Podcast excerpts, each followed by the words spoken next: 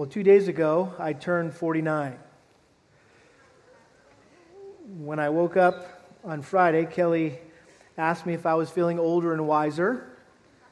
And I said, No, I'm feeling fatter and sorer.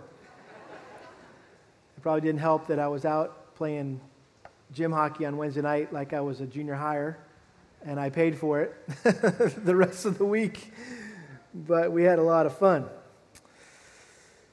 But as I look back over the past 49 years, it's hard to believe, but aside from eating and sleeping and brushing my teeth and taking a shower, along with a bunch of other normal everyday activities, there's only one thing that I can think of that's remained constant amid all the changes that have occurred over the course of my lifetime. From kindergarten through seminary, from single to being married, from having no kids to having three kids, from being a youth intern to a senior pastor, from living and ministering in the Northeast to the West Coast, from the Northwest to now the Southwest, and having the privilege of traveling and, and preaching on five of the seven continents. Apart from vacations and a few times when I was sick, I've been at church every Sunday of my entire life. And there's never been another place that I'd rather be. I've literally been going to church ever since I was born. And ever since I sensed God's call to full time vocational ministry when I was in high school, my life has revolved around the church. Now, I don't say any of that to impress you. None of that makes me any more spiritual than anyone else, but it does make me grateful for God's grace in my life. Because despite all that I've experienced in relation to the church over all these years, I've yet to become bored with church or burned out on church. And not everybody can say that. It was recently told me about a former uh, young person uh, who attended our church for many years growing up here and had made a comment to someone else that, you know what, I just, I just got bored with church. And so I just moved on. And to my knowledge, that young person is no longer going to any church. Kelly and I bumped into uh, someone who attended our church years ago and recently, and you know, it's always that awkward moment when you meet the pastor at Starbucks and you're like, oh no. And you feel awkward and like, oh man, he's going to ask me where I've been and I got to. So eh, they didn't even let me ask. They just got right into it. They just came out and said, hey, I, you know, I, I haven't been coming. And, and, and, and I'll never forget what this person said. And they had come maybe for a year and a half or so, and it was after a crisis in their life that really drew them uh, to the church, and we were so blessed to minister to them during this crisis. But now that the crisis is long past, this is what they said quote, There was just nothing there for me. And then they said this I didn't relate to anyone. And of course, my first thought was, that's a pretty revealing statement when you say there's nothing at church for me and I don't relate to anyone. What is your first thought? That maybe they were never a Christian to begin with. That's not just my opinion. Um, Donald Whitney, in his classic book, Spiritual Disciplines Within the Church, shares that conviction. He said this quote, people who aren't interested in going to church may have that attitude precisely because they're not Christians. And then he quotes First John 2:19 where it says they went out from us because they were never what? One of us. And so Whitney says that maybe they're not a Christian. But then he goes on and balances out. He says going to church does not make you a Christian. There are many in hell who went to church all their lives. Regular church attendance is meaningless without a personal relationship with Jesus Christ, who is the head of the church. So none of us should sit here smugly and self righteously and say, Well, I'm glad I'm not one of the pastor's illustrations this morning. somebody he met or heard about. I'm sitting here in church. Well, you could just you could be just as lost as those people that I met out in the community. Just coming here doesn't make you a Christian. And it seems like more and more Christians today are admitting that they're bored with church, or they're burned out on church, or maybe more accurately, they've been burned by the church. That's probably what you hear more than anything. It's not uncommon to hear a professing Christian share how they're looking for a new church, or they're taking a break from church, or they'll never go back to church ever again as a result of being judged or slandered or ignored or overlooked or overworked or underappreciated or bullied or abused by a church. Now, admittedly, there has been a lot of wrong done in the name of Christ and the church throughout its history. Either by those claiming to be Christians who weren't truly saved or by Christians who were not following God's word.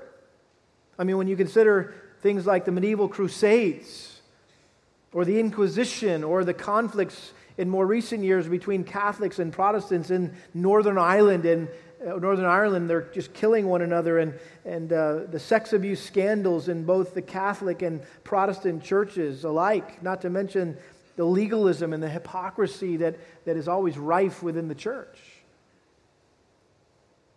Seems like the church has done more harm than good, and that maybe we'd be better off without it.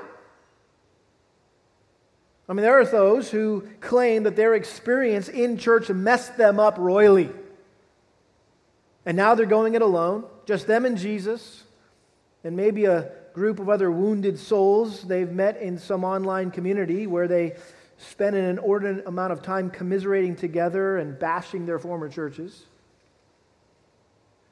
Others choose to stay in their churches, but they're checked out in their minds and in their hearts. They're just going through the motions. I mean, this might describe someone in here this morning that you're here this morning, but you're not really here.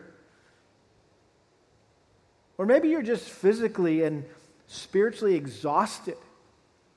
I mean, you just feel spent from serving the Lord. Um, you just need a break. Well, all this begs the question why bother with church? Can I just read my Bible and pray and be good um, to go? Come on, I, I read my Bible, I, am good to go in my Christian life. I, I mean, is going to church really necessary? I mean, honestly, I feel closer to God when I'm all by myself, sipping my coffee on my back patio or fishing out on the lake. Have you heard that before? I came across another very helpful little book. Little. I like these little books. Just like that other one I was reading from last week, How to Walk into the Church. This one's called Why Bother with Church?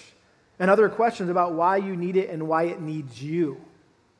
It's a good title. Why bother with church? And other questions about why you need it and why it needs you.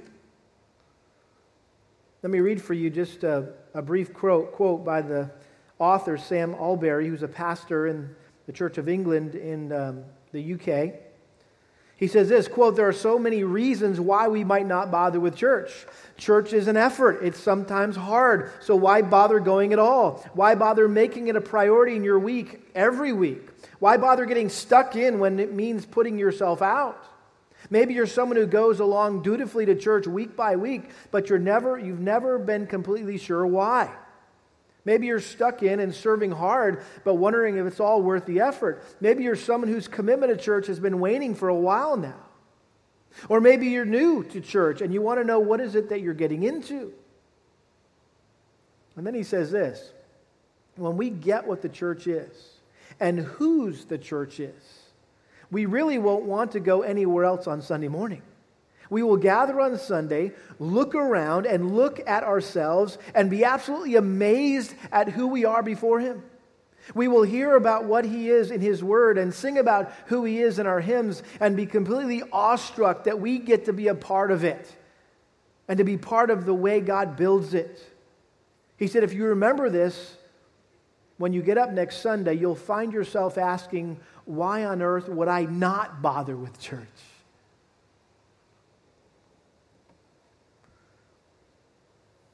Did you look around this morning and go, wow, I can't believe that I get to be a part of this? We're so blessed, we're so privileged to be part of the, the church of Jesus Christ. And so, whether you've grown up in church like me or you've just started coming to church, we all need to realize and be reminded that attending church is not an optional activity, but an absolute necessity. Church doesn't just serve a supplemental role in our lives as Christians, it plays an essential, even crucial role. Consequently, church shouldn't have just a peripheral place in our lives, it must have a central place in our lives. Church needs to be a non negotiable part of our lives around which we plan everything else. Nothing should be more exciting or more pressing than coming to church. And so, as we continue this morning in our series on why we come to church, I want to consider a very familiar text with you in the book of Hebrews that emphasizes why it's so important for us as Christians to come to church. Turn in your Bibles to Hebrews chapter 10, verses 24 and 25. Hebrews chapter 10, verses 24 and 25. Very familiar verses, I'm sure, to most of you. The writer of Hebrews says this Hebrews chapter 10, verse 24. And let us consider how to stimulate one another to love and good deeds, not forsaking our own assembling together, as is the habit of some, but encouraging one another, and all the more as you see the day drawing near.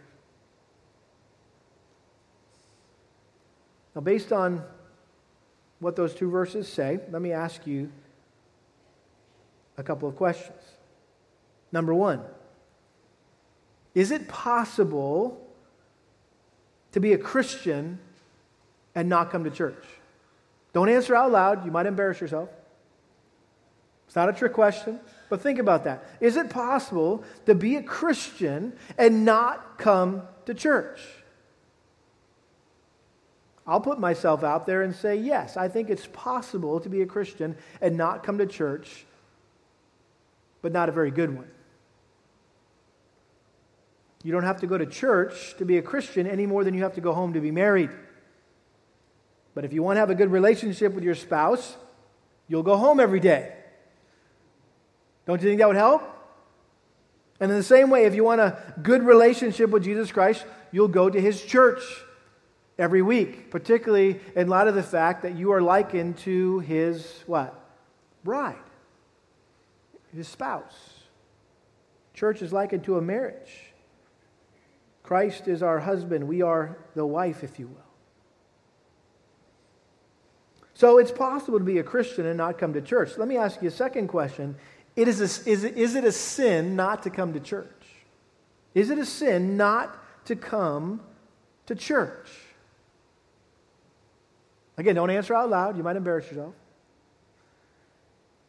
That's kind of a hard question. Let me, let me expand that question. Is it a sin not to come to church on a regular basis. How's that? A little easier question?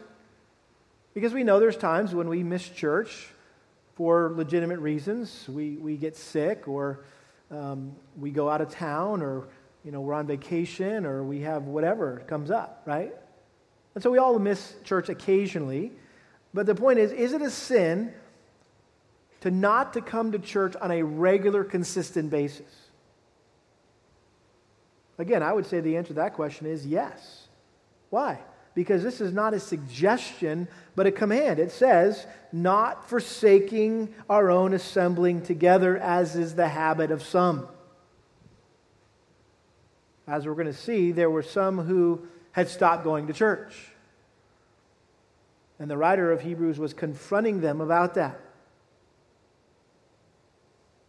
And so, the most basic answer to the question, why do we come to church, is simply because God commands us to. I don't know if you thought of that a few weeks ago when I said, hey, why did you come to church today? That's the easiest answer is God commands us to. You say, where does he command us to do that? I, don't, I didn't know God commanded us to come to church. Well, right there. Hebrews chapter 10, verses 24 and 25. God clearly requires all those that he has called out of this world as his own to gather together on a regular basis for the purpose of providing encouragement to one another. And so we come to church not, not merely out of dutiful obedience. Well, I'm here because I have to be here. I'm commanded to be here, and this is just obedience. I'm just obeying the Lord, just, just, just doing what He told me to do. No, we come to church not merely out of dutiful obedience to God's command, but so we can consistently and intentionally interact with other believers in order to encourage them and to be encouraged by them. We have a responsibility to one another. I have a responsibility to you. You have a responsibility to me. We have a responsibility to each other.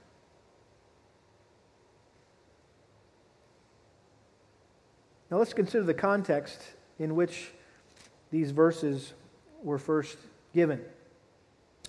We don't know for sure who wrote this letter, but we do know that the overall point of this letter was to show the superiority of Christ over Judaism.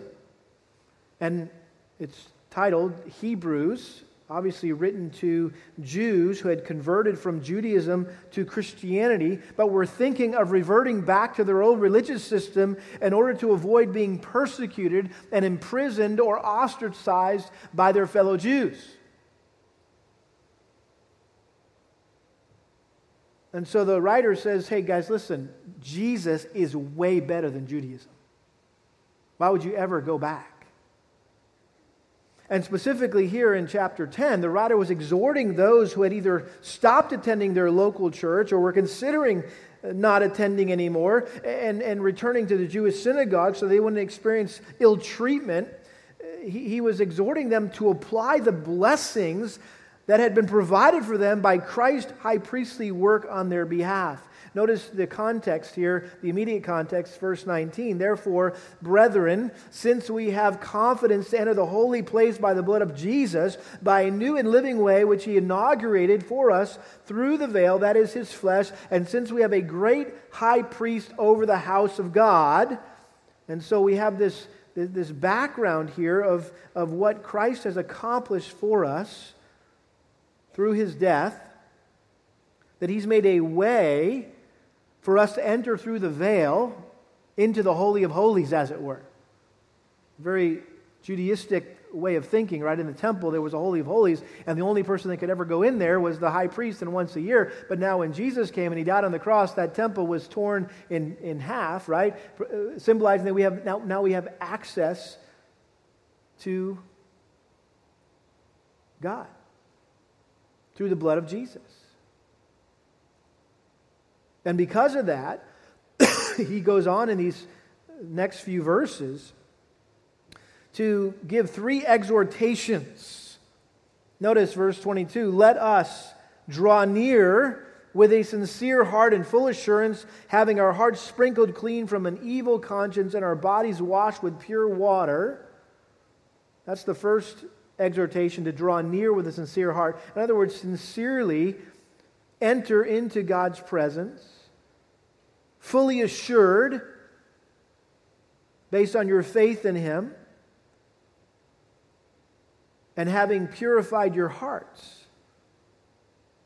So come and worship, draw near to this great God who we have access to now because of our great high priest. So let us draw near with a sincere heart. That's the first exhortation. The second one is verse 23 Let us hold fast the confession of our hope without wavering, for he who promised is faithful. The second exhortation is that we would hold fast the confession of our hope, that we, we would remember all the promises that God has made to us in His Word and know that He is faithful to keep His promises. And so that gives us hope as we live out our Christian life. And then notice the third exhortation is verse 24 let us consider how to stimulate one another to love and good deeds. not forsaking your own assembling together as the habit of some, but encouraging one another, and all the more as you see the day drawing near. Now, this could have been a three part sermon here. Uh, really, our three responsibilities, our three privileges, right, to uh, when we enter the house of God, when we come to church, that we are to draw near with a sincere heart, full assurance of faith, having our hearts sprinkled clean from an evil conscience. In other words, we come ready to worship. We come with uh, strong faith. We come with uh, unrelenting hope. Let us hold fast the confession of our hope without wavering. We come to sing and, and remind ourselves of the promises of God. And so, by the way, those first two exhortations really are focused upward. Those are more uh, in relationship to, to God and how we interact with God. And I said last week that whenever you come to church, you have to think on a vertical level and a horizontal level because there's two things going on simultaneously. We're here to, to worship God, to exalt God, but we're also here to encourage one another.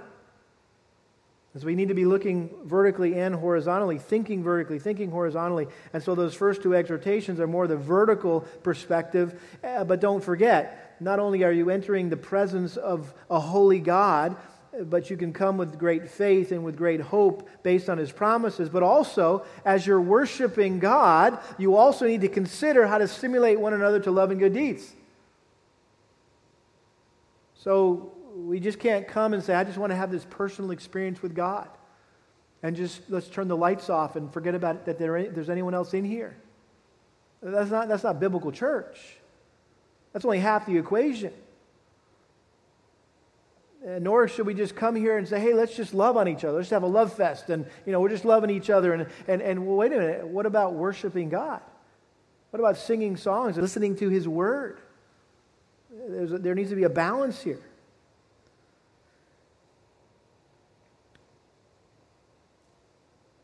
And then notice just what comes immediately after. This is interesting.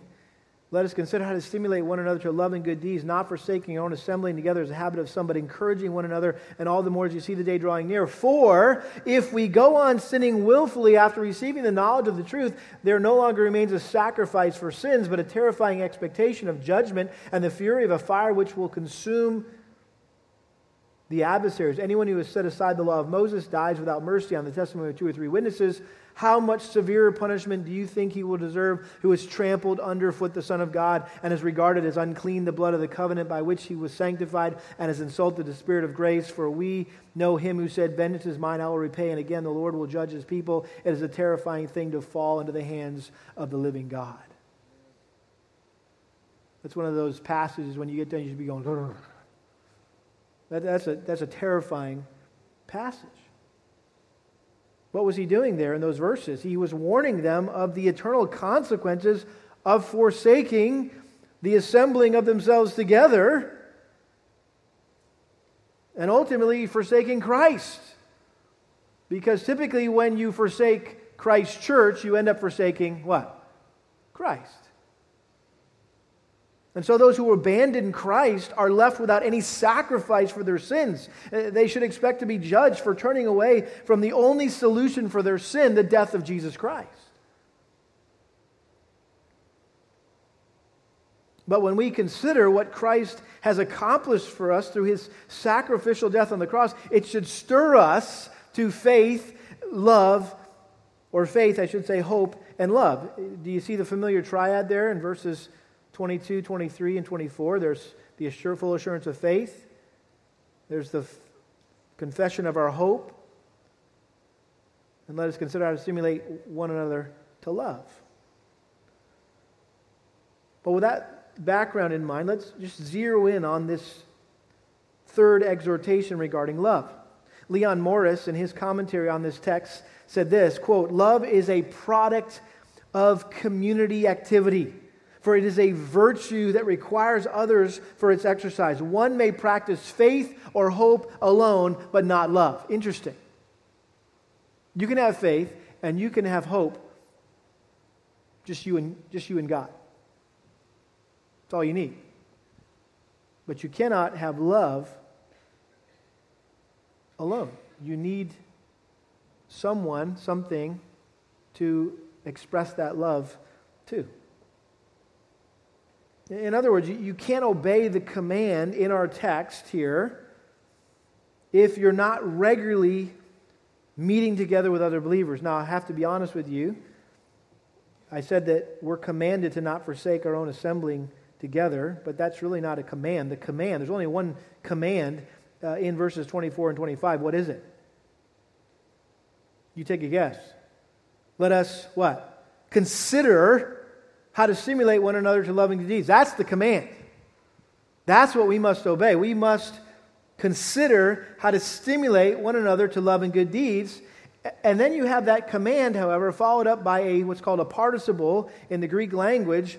How do you do that practically? Okay, so if I'm supposed to obey this command, if I'm going to put this into practice and I'm to consider how to stimulate one another to love and good deeds, how am I'm going to do that? Well, practically, you don't forsake the assembling of yourself together. In other words, you can't obey this command unless you're spending time together. You see? And what else? Another participle, but encouraging one another all the more as you see the day drawing near. So, if we're to consider how to stimulate one another to love and good deeds, it requires two things that we don't forsake meeting together, and that when we do get together, we encourage one another.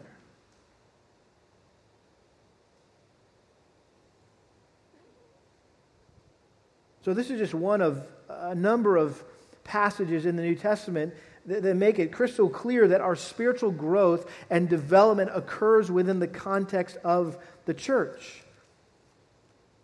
Chris just read Ephesians chapter 4, verse 13 until we all attain to the unity of the faith and the knowledge of the Son of God, to a mature man, to the measure of the stature which belongs to the fullness of Christ. In other words, God's desire is that we all grow to become like Jesus, to become like Christ, to be conformed to the image of Christ.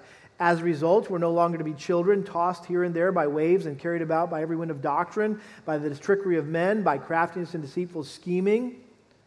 In other words, we're not going to be weak and, and uh, gullible and able to be tricked and led astray, but uh, blown and tossed by every new doctrine or movement that comes down the road, but speaking the truth in love we are to grow up in all aspects into Him who is the head, even Christ, from whom the whole body, being fitted and held together by what every joint supplies, according to the proper working of each individual part, causes the growth of the notice doesn't say the individual, but growth of the body for the building up of itself in love.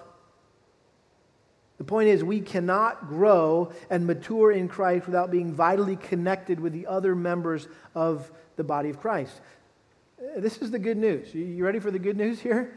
God never expected us to have to live the Christian life on our own. Aren't you glad? That you're not out there being the Lone Ranger, solo mission Christian. He assumed that we would live the Christian life with the help and support of other Christians. And that's why he didn't just save you, that's why he didn't just save me. He saved you and me and you and you and you and you and you and you and you and you. And guess why? So we can be sitting here in a local church on a Sunday morning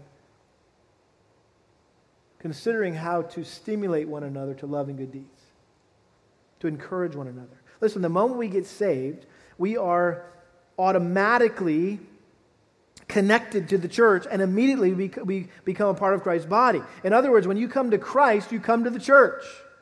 You can't have one without the other, they're, they're one and the same.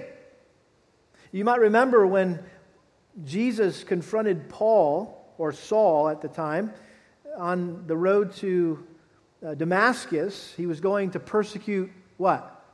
The church. Acts chapter 9, verse 4, and he, and he, he uh, knocked him off his horse with this bright light and said, Saul, Saul, why are you persecuting the church? Is that what he said? No, he says, Why are you persecuting me? And he said, Who are you, Lord? And he said, I am Jesus, whom you're persecuting. Paul wasn't persecuting Jesus, he was persecuting the church. But in Jesus' mind, you persecute the church, you persecute me. One and the same.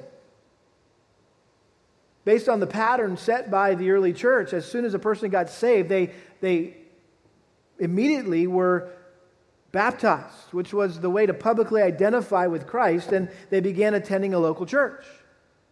That's just what they did in the, in the first century. Galatians chapter 3 verse 27 for all of you who were baptized into Christ have clothed yourself with Christ. There is neither Jew nor Greek there is neither slave nor free man there is neither male nor female for you are all one in Christ Jesus. Again in this little book why bother with church? Allberry the author says this quote as Christians we are united to Christ and being united to Jesus means we're united to everyone else who is united to Jesus a Christian, by definition, has a connection with and a responsibility to other Christians. You cannot claim Christ and avoid his people. That'd be kind of nice, wouldn't it be? Like, I'll be a Christian, but I just don't want to deal with the mess of getting to know other Christians. Because it usually creates problems and difficulties, and, and I get hurt, and I get offended, and I offend them, and I don't mean to. We get sideways with one another and cross-threaded. And, you know, it'd be, you know, Christianity would be so much easier if it was just me and Jesus. You ever felt that way? Well, I'm sorry, it's a package deal. If you want Christ, you also have his church.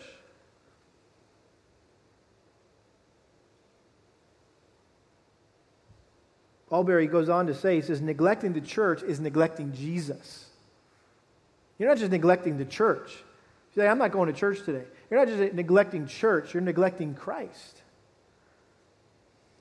I think this is so crucial for us to, to, to, grasp, particularly for those of us who live in the internet age that, that in many ways has made going to church seem sort of passe, kind of irrelevant.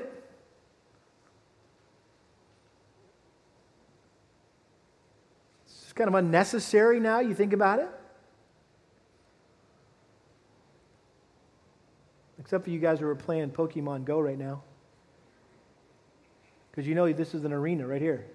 Apparently, as my son said, that our, the gym here at Lakeside is an arena. So look at everybody's looking at their phone now. Really? Where's Pikachu? I want to find him.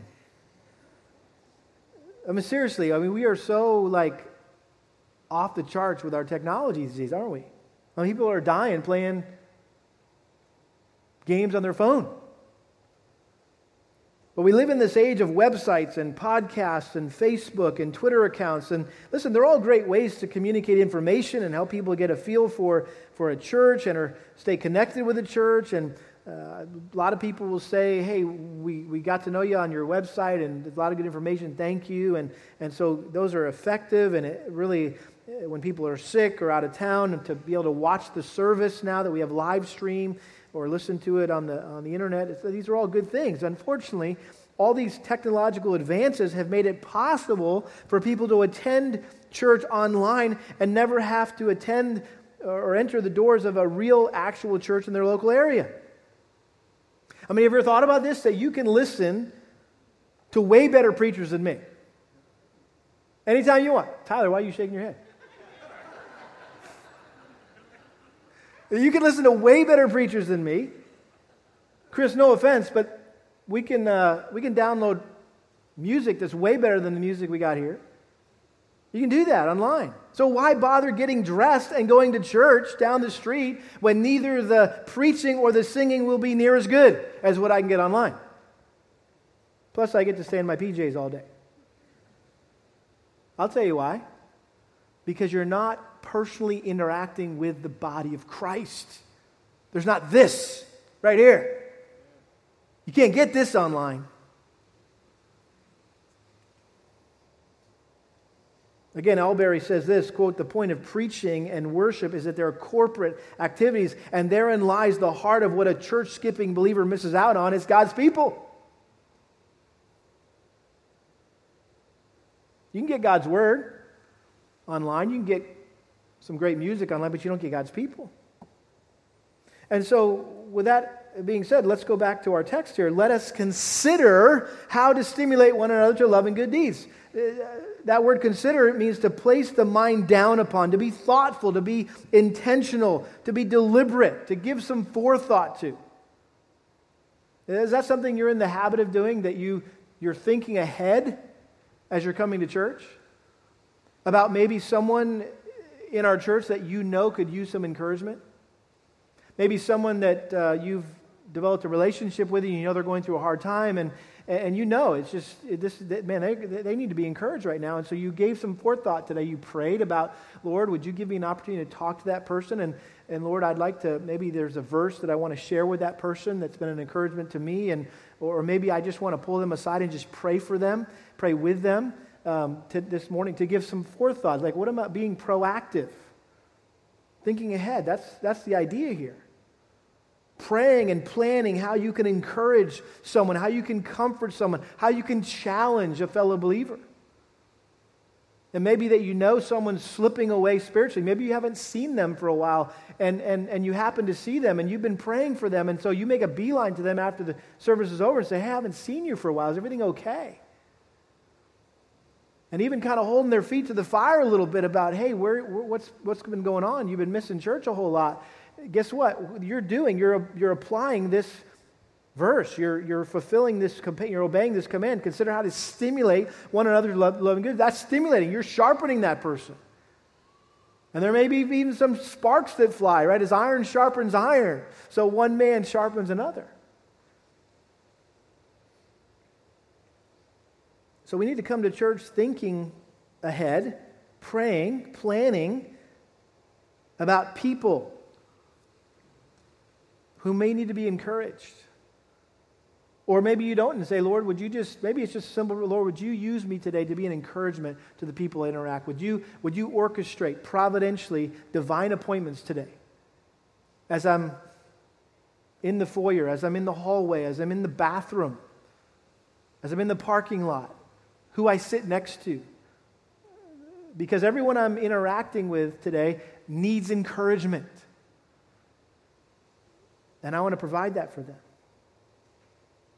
And so we need to, it says, consider how to stimulate one another to love and good deeds, how to stir someone up. The, the idea here is stirring them up, inspiring them, motivating them. And, and we do that several ways. We can do it by our words, something that we say, can inspire someone, can motivate someone, can stir them up, spur them on. We can do it by our example. Maybe you're going through a difficult time and everyone knows it. You just got diagnosed with something, or you just lost someone, or, or, or, or whatever, and, and people are looking at your example and they're, they're watching how you respond in such a godly way. There was a family just recently that their, their, their son was in a horrific car accident, hit by a drunk driver. Shouldn't have walked away alive. And I just shared with them when I went and visited them in the hospital that the initial email that this mom sent out to the Grow Group was so godly, so biblical. And the way she was thinking in the midst of this, this trauma, her, her that's when the, the theology kicked in. And, she just wrote this, this, this uh, I thought, an amazing email of just, the, just a biblical perspective, a godly perspective about the situation. And that was such an encouragement to me. And that was what? Through her words, through her example. Sometimes we can stimulate people through our prayers. I was personally stimulated this week and, and, and, and motivated and inspired by, by a couple guys praying for me. Some guys I just went out to lunch with, just guys I meet with on a regular basis. How's it going? What's going on in your life? We sharing kind of what's happening in our marriages, what's happening in our families, what's happening in our, in our jobs, our ministries, and, and just to have these guys say, hey, can I, can I pray for you? Let me pray for you. I mean, I'm usually the guy that does that. Hey, let me pray for you. I'm the pastor. I get paid to pray. But these guys, they just, they just wanted to pray, pray for me. Not, not as their pastor, but just as their friend. And it was so encouraging. It was so stimulating. It was so comforting and encouraging through their prayers. And again, none of this is possible if we forsake assembling together. None of that can happen if we're not here together. Literally, when it says eh, not forsaking our own assembly together, literally it, it means to not leave others in the lurch. Well, that fits, doesn't it? This context so well. When we miss church, now obviously it's, listen, I'm not the, you know, you miss church next Sunday, I'm not going to be at your door going, hey, come on, man, check. You've been missing. We're not that kind of church, right? The point is, I'm talking about when you're like missing church for no good reason, okay? You're in a sense leaving your brothers and sisters hanging. You're leaving them in the lurch. And guess what? You're hanging yourself out to dry too. Because guess what? You need the encouragement of others just as much they, as, as they need the encouragement from you. And what, what happens is we're, we're left, all of us are left unstimulated and discouraged, which, hinder, which hinders our walk with Christ and may uh, sometimes causes us to backslide. Donald Whitney, in his book Spiritual Disciplines Within the Church, says this neglect of church attendance is almost always one of the first outward signs of backsliding and one of the initial steps taken by those whose path ends in complete apostasy. Without the encouragement to persevere that is provided by the public worship of God, the preaching of the Word of God, and the fellowship of the people of God, there is a much greater tendency to drift spiritually. Of course, church attendance is no automatic guarantee against spiritual setbacks. No Christian progresses in faith with perfect consistency, but without going to church, backsliding or worse is almost a certainty.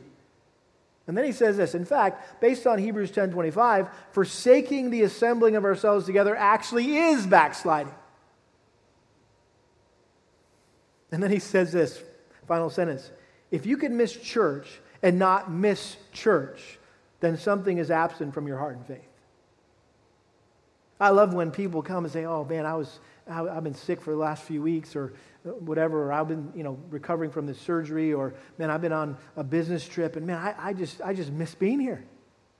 That's a good sign that all is well with your soul. When you you miss church, but you missed church. Notice he says, not forsaking our own assembling together. Epi synagogue. What does that sound like? Synagogue. So this was the, the epi synagogue. This was the church. It was different from the synagogue. What does this refer to? This is the, the regular gathering together of believers in a particular place here on earth for worship and for fellowship. The only other time this word is used in, is in 2 Thessalonians chapter 2, verse 1. You tell me what this is referring to. Now we request you, brethren, with regard to the coming of our Lord Jesus Christ and our gathering together to him.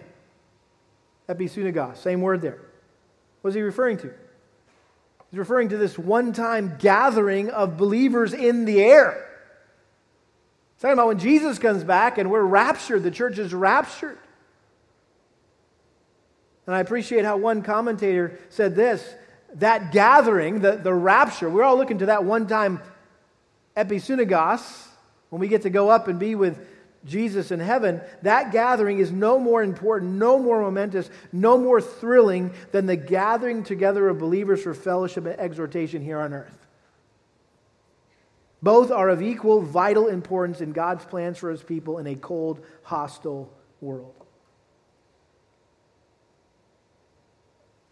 Anybody excited about the rapture?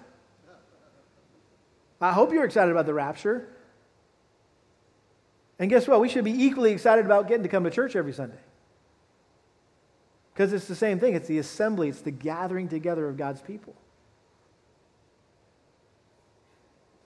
So we're not to forsake our own assembling together, as is the habit of some, but encouraging one another. The one another is not there in the original, it's just but encouraging.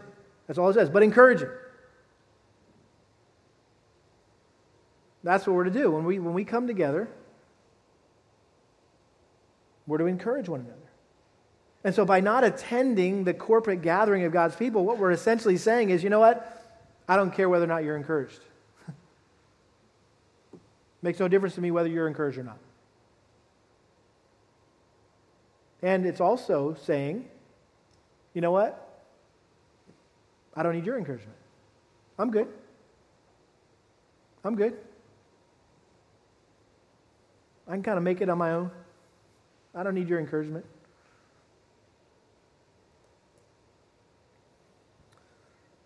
Bruce Milne has a great little theology book called Know the Truth. And he says this the Christian life is inescapably corporate. He said the ideal of the omnicompetent Christian individual, able to meet every spiritual challenge and live a life of unbroken victory over sin and the devil, has driven many to a lonely struggle ending in despair and disillusionment, or worse, in the hypocrisy of a double standard life. Any of those omnicompetent Christian individuals, key word there, think you're good on your own? You don't need any help? You can meet every spiritual challenge on your own? It's just the other people that struggle. I don't struggle. It's just it's everybody else who struggles, but I'm good. That kind of stuff happens to those kind of people, not me. The point is that we desperately need, based on Hebrews 10, verses 24 and 25, we desperately need the constant corporate encouragement of fellow believers to avoid being driven to disillusionment and despair in our struggle against sin. Hebrews chapter 12, just jump over a couple pages. Interesting here. I love this. Therefore, since we have so great a cloud of witnesses surrounding us, let us lay aside every encumbrance, the sin which so easily entangles us, and let us run with endurance the race that is set before us. This is talking about our sanctification here fixing our eyes on Jesus, the author and perfecter of faith, who for the joy set before him endured the cross, despising the shame, and has sat down at the right hand of the throne of God. For consider him who has endured such hostility by sinners against themselves, so that you will not grow weary and lose heart. You'll not be disillusioned or in despair. And notice verse 4 and you have not yet resisted to the point of shedding blood in your striving against sin. I mean, to me, that's the best definition of sanctification. Sanctification is all about striving against sin. Fighting against your flesh, mortifying the deeds of your flesh. This is the, the process. We talk about sanctification. It's the process by which we seek to put to death the sin that remains in our lives and, and keep our hearts from becoming hardened by the, deceit, by the deceitfulness of sin.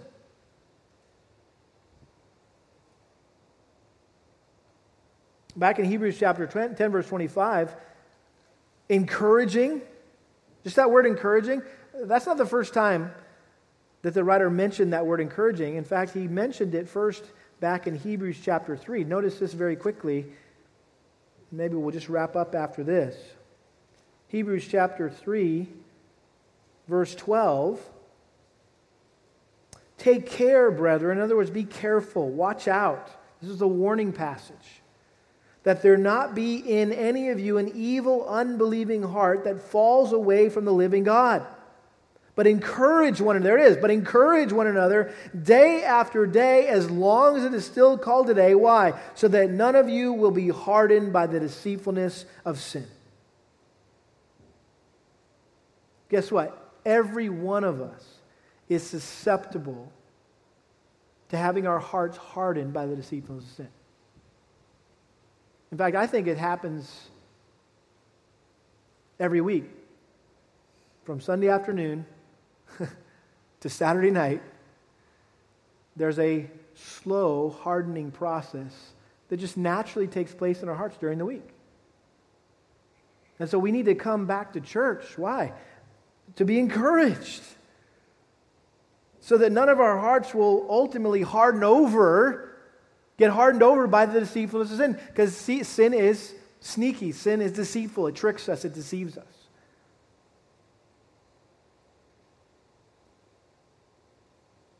And so we need to encourage one another.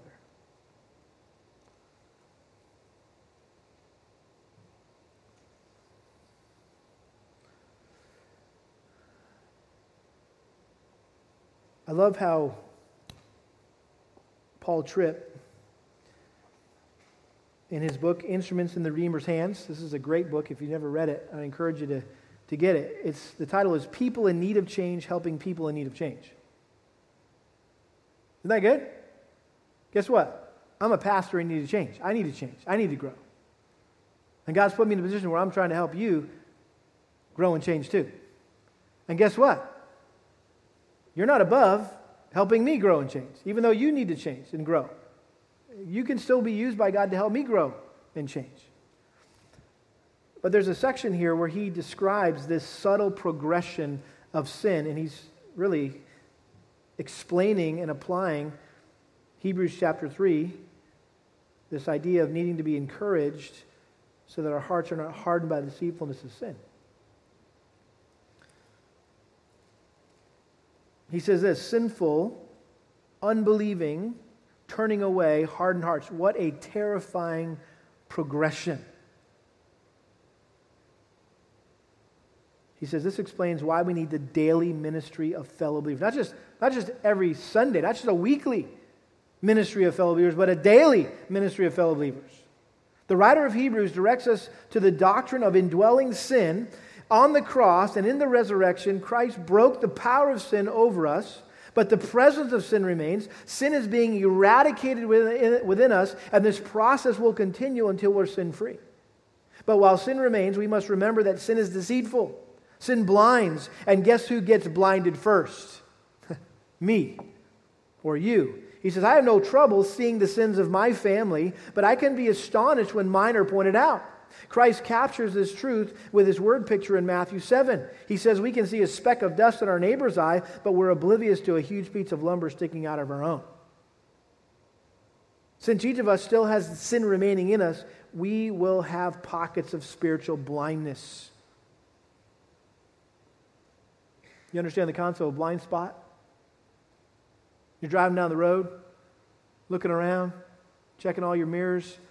All of a sudden, you make a lane change and you're. Eh, eh, and you failed to turn around and look in your what? Blind spot or over here, your blind spot. There's certain places you just can't see.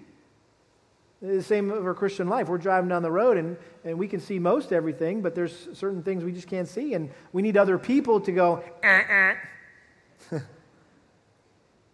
and, and point those things out to us. He goes on, he says, the reality of spiritual blindness has important implications for the Christian community.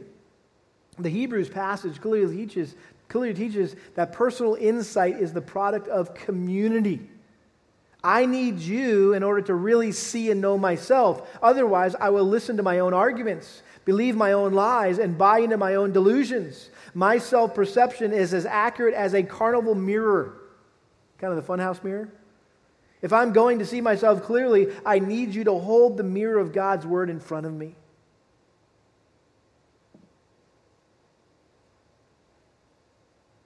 He says there are no haves and have nots here. There's no group that has arrived spiritually and therefore can provide all the ministry to a group of strugglers. This passage teaches that everybody ministers and everybody needs ministry. It's not like, hey guys, I've arrived and uh, maybe someday you'll get where I'm at. That's not what this is talking about.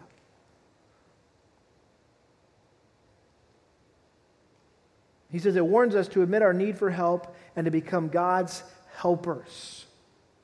I need to wake up in the morning and say, quote, God, I am a person in desperate need of help. Please send helpers my way and give me the humility to receive the help you've provided.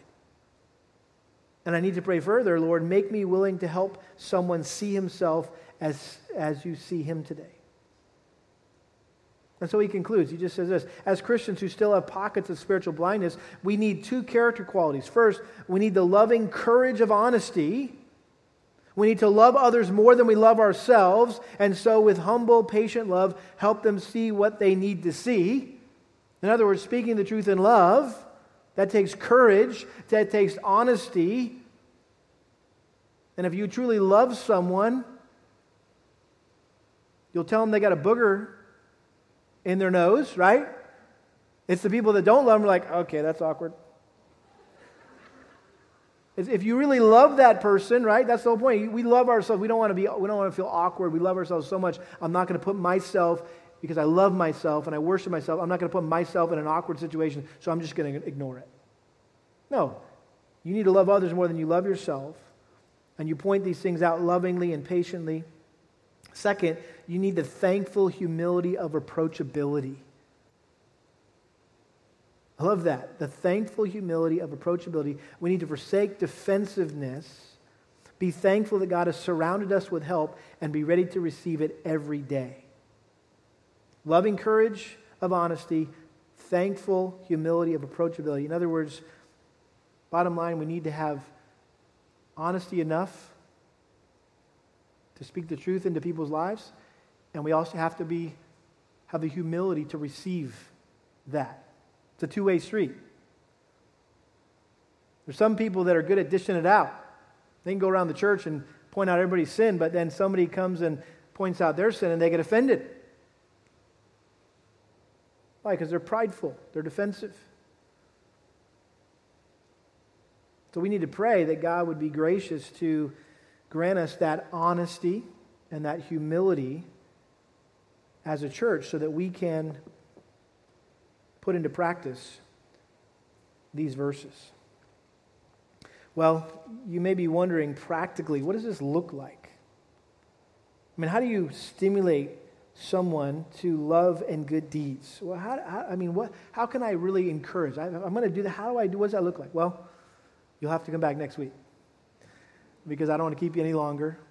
You've got a sneak preview on the front of your uh, notes there. I think at the end of the day, what encouraging and stimulating and stirring one another up looks like practically in the life of a local church, it's all the one another's of Scripture. All the one another's of Scripture. I don't know if you've ever seen a list of the one another's of Scripture, but there they are. And you can go to work on those this week, but come back next week and we'll explain what they are and, and how they should work in the life of our church. Let's pray. Father, thank you so much for this time we've had to spend in your word as your people. And uh, Lord, what a straightforward command this is for us to uh, encourage one another. And in order to do that, we've got to be here to do it. So, Lord, just renew our commitment to the essentials of the church. Help us to be uh, the church, to be who you've called us to be.